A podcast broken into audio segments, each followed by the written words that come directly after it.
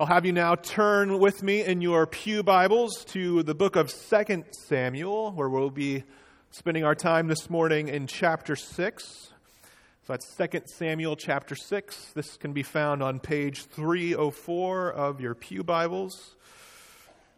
And so, as we're turning there, it's good to know that over the past few weeks, we've been working our way through the life of King David on his journey to the kingship, his journey to reigning over Israel. And we've been sort of taking a whirlwind tour, looking at different episodes in his life. And so far, we've seen episodes like David being anointed as king before his time, but it was sort of a preparatory moment for him. And then uh, his defeat of Goliath in battle, we've seen that as well. Uh, we've seen his friendship with Jonathan, the son of Saul. We've seen how he takes care of Saul through the ministry of music. Uh, and we've seen even last week how David was gracious towards Saul when he had uh, really no reason to be. He had every right to be upset and angry, and nevertheless, when he had chances to kill King Saul, he did not take them. And so in today's lesson, we're now jumping ahead from 1 Samuel to 2 Samuel. And it's helpful to know that uh, in the meantime, Saul has now died in warfare and battle. And now David has begun his his rise to the throne. He becomes the king of Judah. There's different tribes in Israel. Israel is not yet united, but as David comes to the throne, there's a few obstacles in his way in order to become the king of a united Israel. One of those obstacles is the son of King Saul, whose name is Ishbosheth. And so that's sort of an obstacle. Who is the, the, the, the crown supposed to go to? There's sort of a divided monarchy here uh, in the meantime. But then Ishbosheth is assassinated, which clearly then leads to the reign of King David. David, of course, has nothing to do with this, and he condemns these events. Uh, nevertheless, he becomes the king, now of a united Israel. And so Saul's death, then you might say, sets the trajectory for a new, uh, a new line of the story, a new uh, beginning with David coming to the throne. And it happens with these few obstacles, but of course, he comes. And now he's the king. And so this morning's text, we begin to see what he does as this newly installed king. In the previous chapters, we see that David has beaten the Jebusite people, he has won a victory over them, and in that victory has taken the city of Jerusalem. And now he is making that city his royal city. It becomes the city of David. And so he's not only making it a political force, now in this morning's chapter, we're going to see how he makes it a spiritual force, the center, this religious center of all of Israel. And so, with this in mind, let's pray to the Lord and ask Him to guide our bless, or guide our reading this morning. Our God, we come to you knowing that your word speaks truth, that your word speaks to us who you are and what you have come to do in the affairs of men. Lord, we pray now as we turn to this chapter in the book of 2 Samuel that you would reveal yourself to us that we may better know you, that we would better love you, and that we would better serve you as our King, the true David we pray this in Christ's name. Amen. So, brothers and sisters, hear now the word of the living God from 2 Samuel chapter 6. David again gathered all the chosen men of Israel, 30,000. And David arose and went with all the people who were with him from Baal Judah to bring up from there the ark of God, which is called by the name of the Lord of hosts, who sits enthroned on the cherubim. And they carried the ark of God on a new cart and brought it out of the house of Abinadab, which was on a hill. And Uzzah and Ahio, the sons of Abinadab, were driving the new cart with the ark of God, and Ahio went before the ark. And David and all the house of Israel were celebrating before the Lord with songs and lyres and harps and tambourines and castanets and cymbals. And when they came to the threshing floor of Nacon, Uzzah put out his hand to the ark of God and took hold of it, for the oxen stumbled. And the anger of the Lord was kindled against Uzzah, and God struck him down there because of his error, and he died there beside the ark of God. And David was angry because the Lord had broken out against Uzzah, and that place is called Perez Uzzah to this day. And David was afraid of the Lord that day, and he said, How can the ark of the Lord come to me? So David was not willing to take the ark of the Lord into the city of David. But David took it aside to the house of Obed Edom the Gittite. And the ark of the Lord remained in the house of Obed Edom the Gittite three months. And the Lord blessed Obed Edom and all his household. And it was told King David, The Lord has blessed the household of Obed Edom and all that belongs to him because of the ark of God. So David went up and brought the ark of God from the house of Obed Edom to the city of David with rejoicing. And when those who bore the ark of the Lord had gone six steps, he sacrificed an ox and a fattened animal. And David danced before the Lord with all his might. And David was wearing a linen ephod. So David and all the household of Israel brought up the ark of the Lord with shouting and with the sound of the horn. And as the ark of the Lord came into the city of David, Michal, the son or the daughter of Saul, looked out of the window and saw King David leaping and dancing before the Lord. And she despised him in her heart. And they brought in the ark of the Lord and set it in its place inside the tent that David had pitched for it. And David offered burnt offerings and peace offerings before the Lord. And when David had finished offering the burnt offerings and the peace offerings, he blessed the people in the name of the Lord of hosts and distributed among all the people, the whole multitude of Israel, both men and women, a cake of bread, a portion of meat, and a cake of raisins to each one. Then all the people departed, each to his house. And David returned to bless his household. But Michal, the daughter of Saul, came out to meet David and said, How the king of Israel honored himself today, uncovering himself today before the eyes of his servants, his female servants, as one of the vulgar shameless, fellows shamelessly uncovers himself. And David said to Michal, It was before the Lord who chose me above your father and above all his, pe- his house, to appoint me as prince over Israel, the people of the Lord and I will celebrate before the Lord. I will make myself, myself yet more contemptible than this, and I will be abased in your eyes. But by the female servants of whom you've spoken, by them I shall be held in honor. And Michal, the daughter of Saul, had no child to the day of her death. This is the word of the Lord. Thanks be to God. Of all the great societal advancements that have been made in modern times, perhaps the one that has the most real impact on the Dewey household is free two day shipping. Thanks to companies, of course, like Amazon.com or Target. And while I'm extremely grateful for this advancement, I, I often am left scratching my head, wondering how and why they can so often send such small items in such large packages. Have you ever seen that?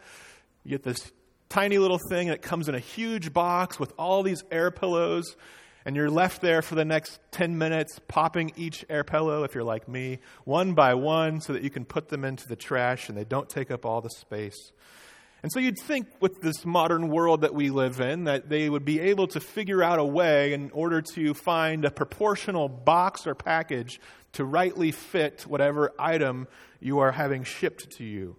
I guess maybe this will happen someday. We can only hope that this will begin to be more and more the case. Uh, but as we think about the pure amount of items being shipped all over the place and all the UPS trucks or the Amazon vans that we see driving around town, there is one classic feature of the shipping industry which I'm very thankful for. I know Bailey is very thankful for. And that is the shipping industry's way of communicating to delivery drivers that an item is of extreme value or that it's very fragile. So we all know the famous words fragile, handle with care. And there are some things in life that really do need to be kept safe. They really do need all those air pillows to protect them and to keep them from being scratched or broken along the way. And in some ways, this whole idea is what's happening here in our passage this morning. There is something of extreme value being delivered from one place to the next. And that is David and his men, his 30,000 men, picking up the Ark of the Covenant and bringing it now to David's new royal city.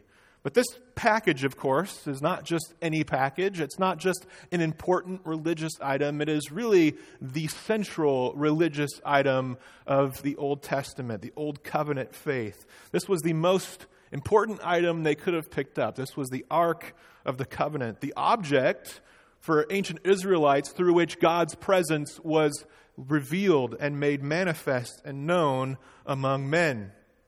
And here's where many of us get stuck. We often begin to think of all the Indiana Jones uh, sort of mythology of the Ark of the Covenant, and we may wonder, where is the Ark today? Or maybe we just ask ourselves, what is the Ark? What is the Ark of the Covenant? Why was it so important? What did it look like? And what was its significance. And so, to understand the Ark of the Covenant, we have to go back to the book of Exodus, uh, where the instructions for the building of the Ark of the Covenant are given from God to Moses.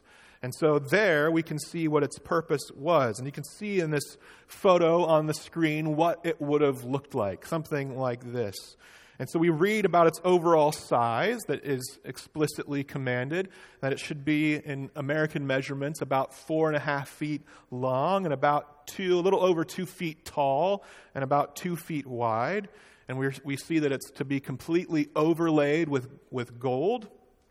And that uh, for its functionality, it was to have these four rings through which two poles would cross through. And that was how it was to be carried from one place to the next. And it's specifically supposed to be carried by Levitical priests. But most importantly of all, this passage in, in Exodus 25 teaches us about the ark's spiritual significance, not just its design. And it teaches really clearly about the mercy seat or the covering on top, which was pure gold, a gold slab with two golden cherubim facing one another with their wings outstretched. And it was here that the, on the Day of Atonement, the priest, the high priest, would enter into the Holy of Holies and would pour out the sacrificial blood upon the top of the ark. And that was how atonement would be made. And according to this passage, the ark also contained some objects. In the days of Moses, it contained the Ten Commandments, the two tablets of the law. And as time goes on, we see that it also comes to contain the budding staff of Aaron. And we also see that it holds manna from the wilderness. And so it contains these important pictures, images of the, the history of the nation of Israel. But most importantly of all, at the end of this passage where the instructions of the ark are given, we read these words in verse 22. The Lord says, There in the ark I will meet with you. And from above the mercy seat, from between the two cherubim that are on the ark of the testimony, I will speak with you about all that I will give you in commandment for the people of Israel. And so, to put it simply, then, in ancient Israel, the ark was the beating heart of Yahweh's presence among his people. It was where he was most centrally located and found among his people as they ventured through the wilderness, as they came into the promised land, and now as it was being delivered to the city of David. One Reformed pastor and Bible scholar named Peter Leithart simply says this The ark is a microcosm and a micro tent, a single item of the tabernacle that mimics the structure of the whole tabernacle. I like that imagery a microcosm and a micro tent. It's, it's a miniature tent, and it's where God's presence can be found. And so it's no wonder then that it is of the utmost importance for the Israelites to, to take now to the holy city of David. And so, one thing we ought to learn from this morning's passage, then, I think, is that we ought to take the presence of God with the utmost seriousness. We ought to handle it with great care. The ark was the single most important object of the religious life of ancient Israel, as we've seen, and so it's no wonder that David, having just become the king of Israel, wants to install it in his city and give it a proper home in this tent that he puts up just for this occasion. And this lesson to handle it with great, with great care is quite clear from the story here that we see about the, the man named Uzzah in verses 5 through 8. For it's there that we read that as David and his men now pick up the ark and they're beginning the first attempt, we might say, to bring it to the city, they're overcome by this overflow of emotion and ecstatic joy. This was a time of great celebration. But as they were celebrating before the Lord, as verse 5 tells us, with songs and lyres and harps and tambourines and castanets and cymbals, all of which just add to the noise that this must have been uh, this, this great procession. Interestingly, also, I should point out that music was not, not really a point of Israel's worship up to this point. There were different times where a trumpet would be sounded in order to signify something, but it was David's tabernacle, David's tent in this procession, which really changed the way that worshiping God began to look and really be, how it began to sound. And so this demanded, this joyous occasion demanded such, an, uh, such a celebration with all this music, all this beauty. And so, right in the middle of all this excitement, which would have probably looked something like a Super Bowl parade or a World Series parade at the end of the season, something goes drastically wrong. It all comes to a screeching halt. And for whatever reason, one of the oxen pulling the cart, maybe spooked by all the loud noise, uh, he trips up this oxen or this ox, and the, you can imagine that the Ark of the Covenant perhaps begins to wobble. And so instinctively, Uzzah reaches out his hand to stop the ark from falling, to make sure that it is kept safe. But then, strangely, in verse 7, we read the following words The anger of the Lord was kindled against Uzzah, and God struck him down there because of his error, and he died there beside the ark of God. As you can imagine, for everyone enjoying this parade, this was a little bit of a buzzkill. As one observer has aptly put it, a fresh corpse will put a damper on the celebration every time. That's absolutely right. You can imagine all these 30,000 people making this great journey with this ark, and all of a sudden somebody drops dead. How could God do this? This was David's experience. It was a mixture of fear and outrage. The problem, however, is that Uzzah and his brother Ahio got it all wrong from the get go. Notice how back in verse 3, we're told that they carried the ark, quote, on a new cart a new cart. The key is that they put it on a cart. Interestingly, there was some precedent for this way of transporting the ark back in the book of 1 Samuel when the Philistines had control of the ark after conquering the Israelites in war and taking the ark into their own land. They began to be cursed by the ark's presence, and so they put together a new ark and they had oxen pull the ark on a new cart. And so it was the Philistines' way of transporting the ark back then. So if we recall, though, Exodus 25, we can remember that the ark was specifically built with those rings and the poles. And so the instructions there were that only Levitical priests were to carry the ark, not on a cart, not in this new way, on this new cart, but in the way that the Lord had specifically commanded to them. And so the crux of the matter then is this though God had given explicit commands on how to carry the ark and who could carry the ark, these Israelites, in all their excitement and exuberance and, and happiness, They'd either dangerously ignored or foolishly overlooked these all important details. And for Uzzah, good as his, as his intentions might have been to protect the ark from falling, it cost him his life. And so the first lesson from this chapter then is actually quite easy to see. We must worship God with reverent obedience. We must worship him with reverent obedience. Sadly, this may sound like a bit of an over exaggeration, but I, I think it's fair to say that in the broader church today, there is, especially in the modern evangelical church, a distinct lack of this posture. I couldn't tell you with certainty how this came to be or when this came to be, but for whatever reason, as when it comes to worship today, worshiping the Lord, there are many who, who have a posture of casualness far too much casualness. Many who think that as long as they mean well, as long as they have good intentions in their heart, then their worship must therefore be acceptable to the Lord.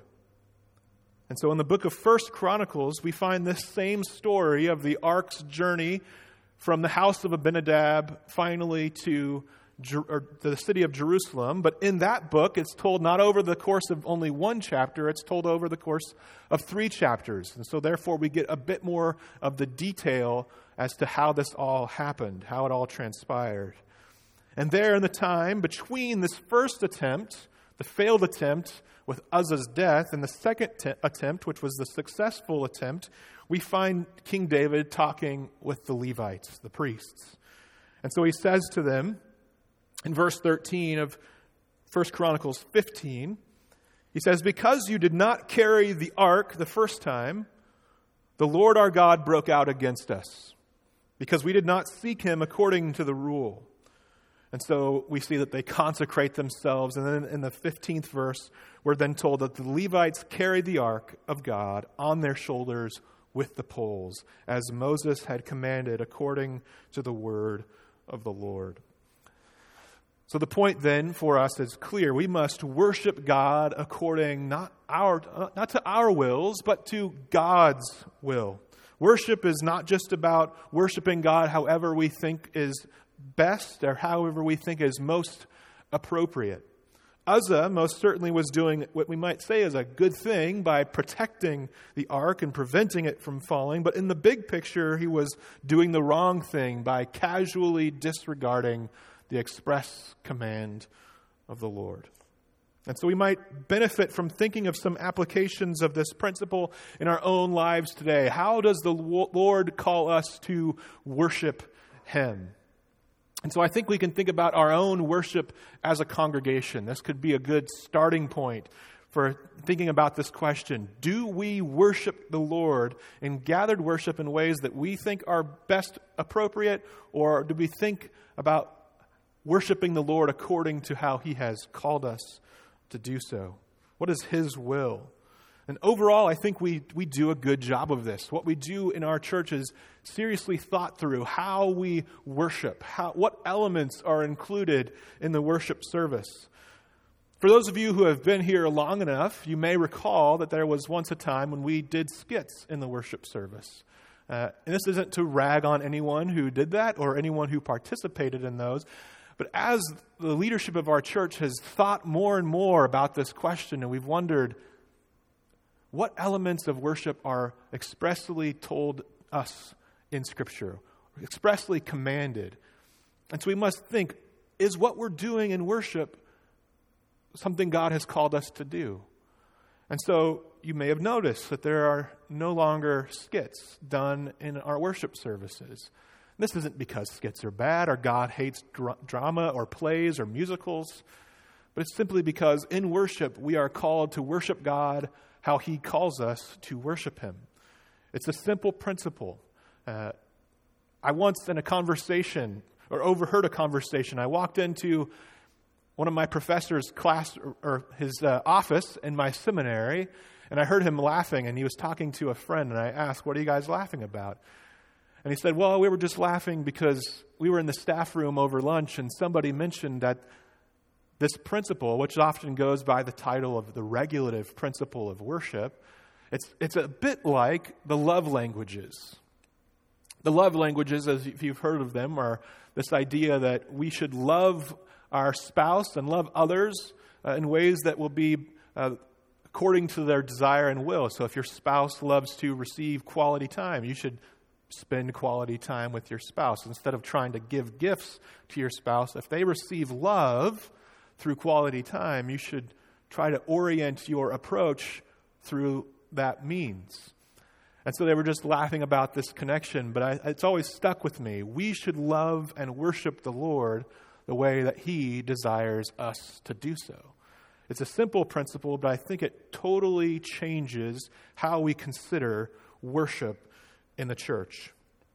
But that, of course, is just one of the lessons here in chapter 6. And so, before we begin thinking to ourselves that our worship must be very cold and humdrum and dry, it's important to continue on and read the story for all it's worth. And so, after Uzzah is struck down, David, who again is feeling that mixture of fear and anger towards the Lord, he decides that the ark is too much of a liability now to bring into his own city. If, if the ark can result in the death of Uzzah, there are un, untold hundreds, David begins to think to himself, I think, who could be possibly killed if, that's, if this is brought into my city in too much of a hasty way. More fresh corpses wouldn't have been good for his PR. And so he calls the whole thing off and decides to put the ark in the house of Obed Edom, the Gittite, who is a, a Gentile, a Gittite meaning he's from Gath of Philistia. And so he was a Philistine.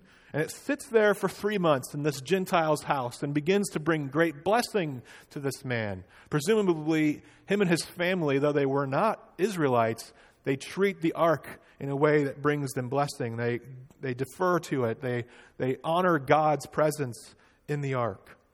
And so David hears about this blessing. It's beginning to get so great that word comes to him, and he decides we must go and get the ark. It's time. It's been three months. We need to have it now in our city. I've pitched the tent for it, and now it's time for it to find its home. Only this time, of course, as we've seen, he makes sure to do it the right way. The Levites carry it on their poles. And in verse 13, it even tells us that when they had gone six steps, he sacrificed an ox and a fattened animal, likely as a show of reverence and honor. And this, by the way, was probably something in the, in the Hebrew, it, it's kind of ambiguous, but it could be that every six steps they paused and they made a sacrifice to continue on, all the way from Obed Edom's house to the city of Jerusalem, which would have been several miles. But then the next verses shed more light on this long procession where we can see that joyful celebrations of the first attempt are resumed, and now they're bringing the ark to Jerusalem, and the excitement is picked right back up. This is not cold and humdrum and dry. In verse 14, we read that David danced before the Lord with all his might. I love that qualifying statement with all his might. You can imagine him sweating and huffing and puffing, puffing breathing very hard because he was excited. And it says also he was wearing a linen ephod. So here you have the king of all Israel who has exchanged his royal robes, his dignified royal robes, for the humble dress of a priest. And he's busting a move with all his might. He's just going for it, dancing probably like a madman. And I don't have any idea what ancient Jewish dancing would have looked like. I have no idea. There's uh, unfortunately no YouTube videos online of what dancing looked like these 3,000 years ago. But we can expect that David was really going for it. He was really making a fool of himself, especially given the final episode with his wife, Michal. The bottom line, though, was that David was glad. David had joy in his heart.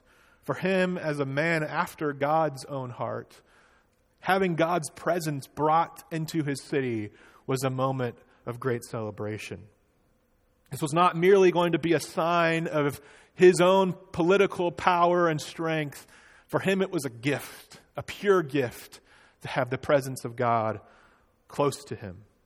And so this presents us with a second key lesson from the text. We must worship God with gladness and joy.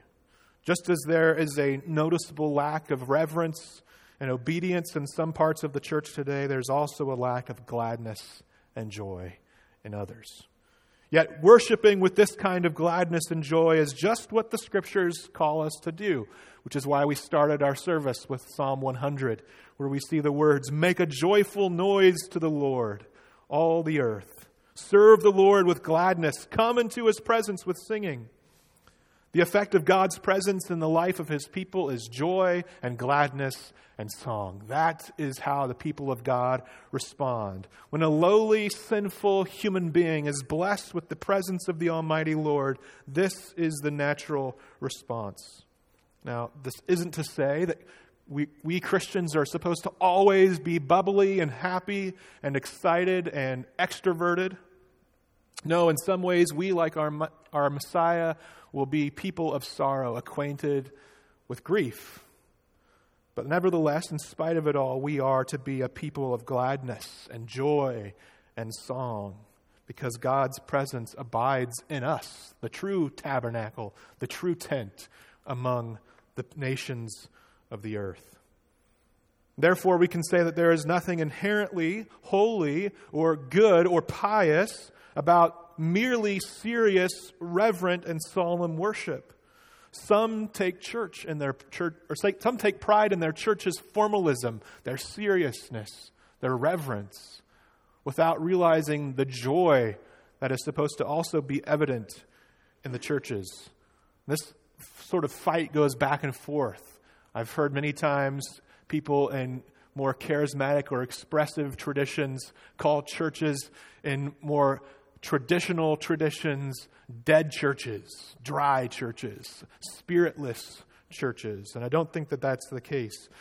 2 Samuel 6 teaches us that both aspects of worship have their place in the worship of God. Serious joy is how I've often heard it put. And I think that's a good way of thinking about it. All of this then leads us to the final episode of the text with the woman whom the text calls Michal, the daughter of Saul, but is, as I've said, actually one of David's wives as well. It's interesting that it notes her as the daughter of Saul. It sort of uh, divides her a little bit from and distinguishes her from David just being his wife. She's also a daughter of Saul. And so it's interesting also to think at the end of the passage uh, there's sort of a curse or a statement mentioned about her that no children came from her line. That really is the end then of Saul's reign. Uh, he has no, uh, no children, no one who will ch- challenge for the throne after David.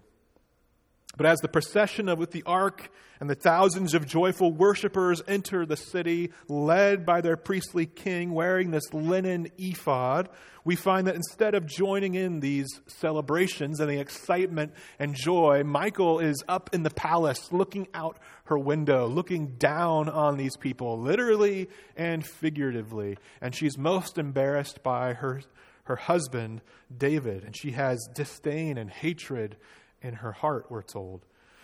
So, meanwhile, upon completing the ark's journey into the tabernacle, David sort of ends this great time by sacrificing many animals and by then celebrating a great feast, giving the proceeds, the distribution to the people so that they're eating meat and different kinds of cakes and celebrating with gladness in their hearts.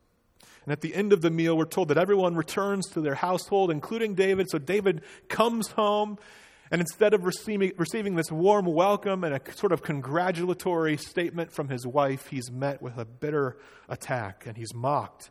And her words in verse 20 cut straight to the point. She tells him how the king of Israel honored himself today, uncovering himself today before the eyes of his servants, his female servants, as one of the vulgar fellows shamelessly uncovers himself. And so her venomous sarcasm is clear. Instead of celebrating the ark's arrival as she should have been with her husband, she's preoccupied with the royal reputation of the family.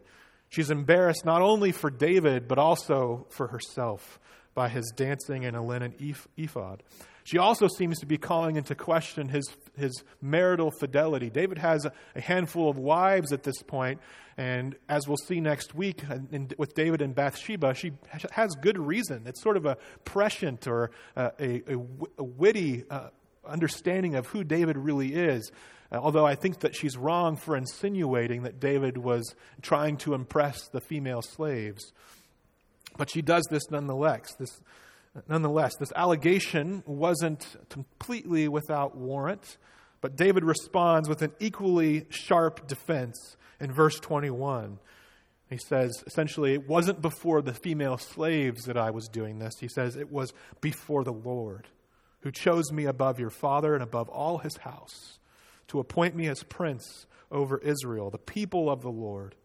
And I will celebrate before the Lord. I will make myself yet more contemptible or undignified than this, and I will be abased in your eyes. In other words, David simply doesn't care about his reputation, about what his wife thinks of him, so long as he is worshiping the Lord with unity of heart. His single motiv- motivation here in all of this was to glorify the Lord. He cared more about God's glory than himself. And so this leads us to our final lesson then of the passage. We must worship God with shameless devotion. And while this may seem clear and obvious to us, it may seem that something that sort of a duh statement that doesn't even need to be said. I would say that today it's really anything but. In an essay written in February of last year, an important author and sort of cultural observer, sociologist named Aaron Renn wrote a piece in First Things magazine entitled The Three Worlds of Evangelicalism. And the overall aim of this essay was really just to help the average Christian better understand the environment we live in now as Christians in Western culture and society, and how we're perceived by those, particularly outside the church, and how we should then sort of move forward. And so, to do this, Renn suggests that we should think of the relationship between the broader society and the church as sort of in a sort of historical way, and he proposes what he calls three worlds. Three worlds for understanding uh, our situation. And so the first world he calls the positive world, and this was society before the year 1994. Uh, and so he basically says here that society at large in this sort of world retained a mostly positive view of Christianity. A good church going person uh, remains part of being an upstanding citizen. And so that was seen as a good thing. So publicly being a Christian in this sort of period of time would have been a sort of uh, social status enhancer. Uh, and Christian moral norms also, or the sort of the basic moral norms of society, and violating them could bring pos- or some negative consequences. And so it was sort of a good thing to be a Christian. Christians were looked upon with respect. Not everyone was a Christian, that's totally true. But to be a Christian was seen as having sort of, you're kind of a, maybe a goody two shoes, but you were seen as someone who had sort of the moral high ground in a sense. The next world he p- proposes is what he calls the neutral world from 1994 to 2014. And here he says that society takes a mostly neutral stance towards Christianity. Christianity no longer has a privileged status, but it's also not disfavored. Uh, but being publicly known as a Christian in this period had neither a positive nor really a negative impact on one's social status. And Christianity was seen to be a valid option among sort of a pluralistic public square with all kinds of other options that were available and Christian moral norms in this period retained some, he says, residual effect. They kind of were still existent, but they were being questioned and depended on where you were, uh, sort of geographically, different parts of our country or world. Finally, he then gives the negative world, which he sort of starts in 2014 and says goes through the president. And here he says that society has come to have a mostly negative view of Christianity. So being a Christian here is seen as a social negative, particularly in the uh, elite domains of society, he says. So Christian morality is expressly repudiated in this world and is seen as a threat to the public good and the public moral order. So, in this world, subscribing to Christianity is actually a, a way of losing status, and it seems to be a violation of the secular, secular moral order, and therefore it brings some negative consequences for many. And so, while he admits that the precise dating of these shifts uh, from 1994 all the way through the present is somewhat arbitrary. It's kind of just what he calls impressionistic. It's hard to really set perfect dates. While he admits that, I, I, I was born in 1990. I lived through the neutral world and this transition. I can't, actually graduated college in 2014, and I've noticed this transition. Maybe you've noticed it too. I remember as a kid in the late 90s being sometimes made fun of by other kids as being a goody two shoes because I was a Christian kid whose parents went to church and I went with them. And so if I met kids out at the skate park, uh, often that was sort of my reputation, the goody two shoes. Now, the goody two shoes aren't Christians. Christians are often looked at as being backwards, perverse, going against what our society says is good. We've lived through a complete 180 shift. And so the implications of this for us as Christians are massive. Our society, in some sense, is like Michal, looking out that window, perceiving Christians being embarrassed for them, being full of scorn for them. Why are you worshiping this God like that? Therefore, brothers and sisters, we should deeply consider who it is we worship. 50 or 60, 70 years ago, worshiping God may have brought you privilege in society. It may have brought you status. More and more so, that is not the case. Young people are being raised in a world that will work against them, actively seeks to see them lose their faith, a world that feels vindicated when young people walk away from Christ. So we must remember who it is we worship. We must remind ourselves day by day that though the world may hate us and mock us and despise us, it is the God of David, the God of Abraham, Isaac, and Jacob whom we worship and for who we live. And so let us say the words then. Let us remind ourselves of this truth with the words of King David, who responds to his wife, saying, I will make myself yet more contemptible than this, and I will be abased in the world's eyes, for I will celebrate before the Lord. Amen. Let's pray.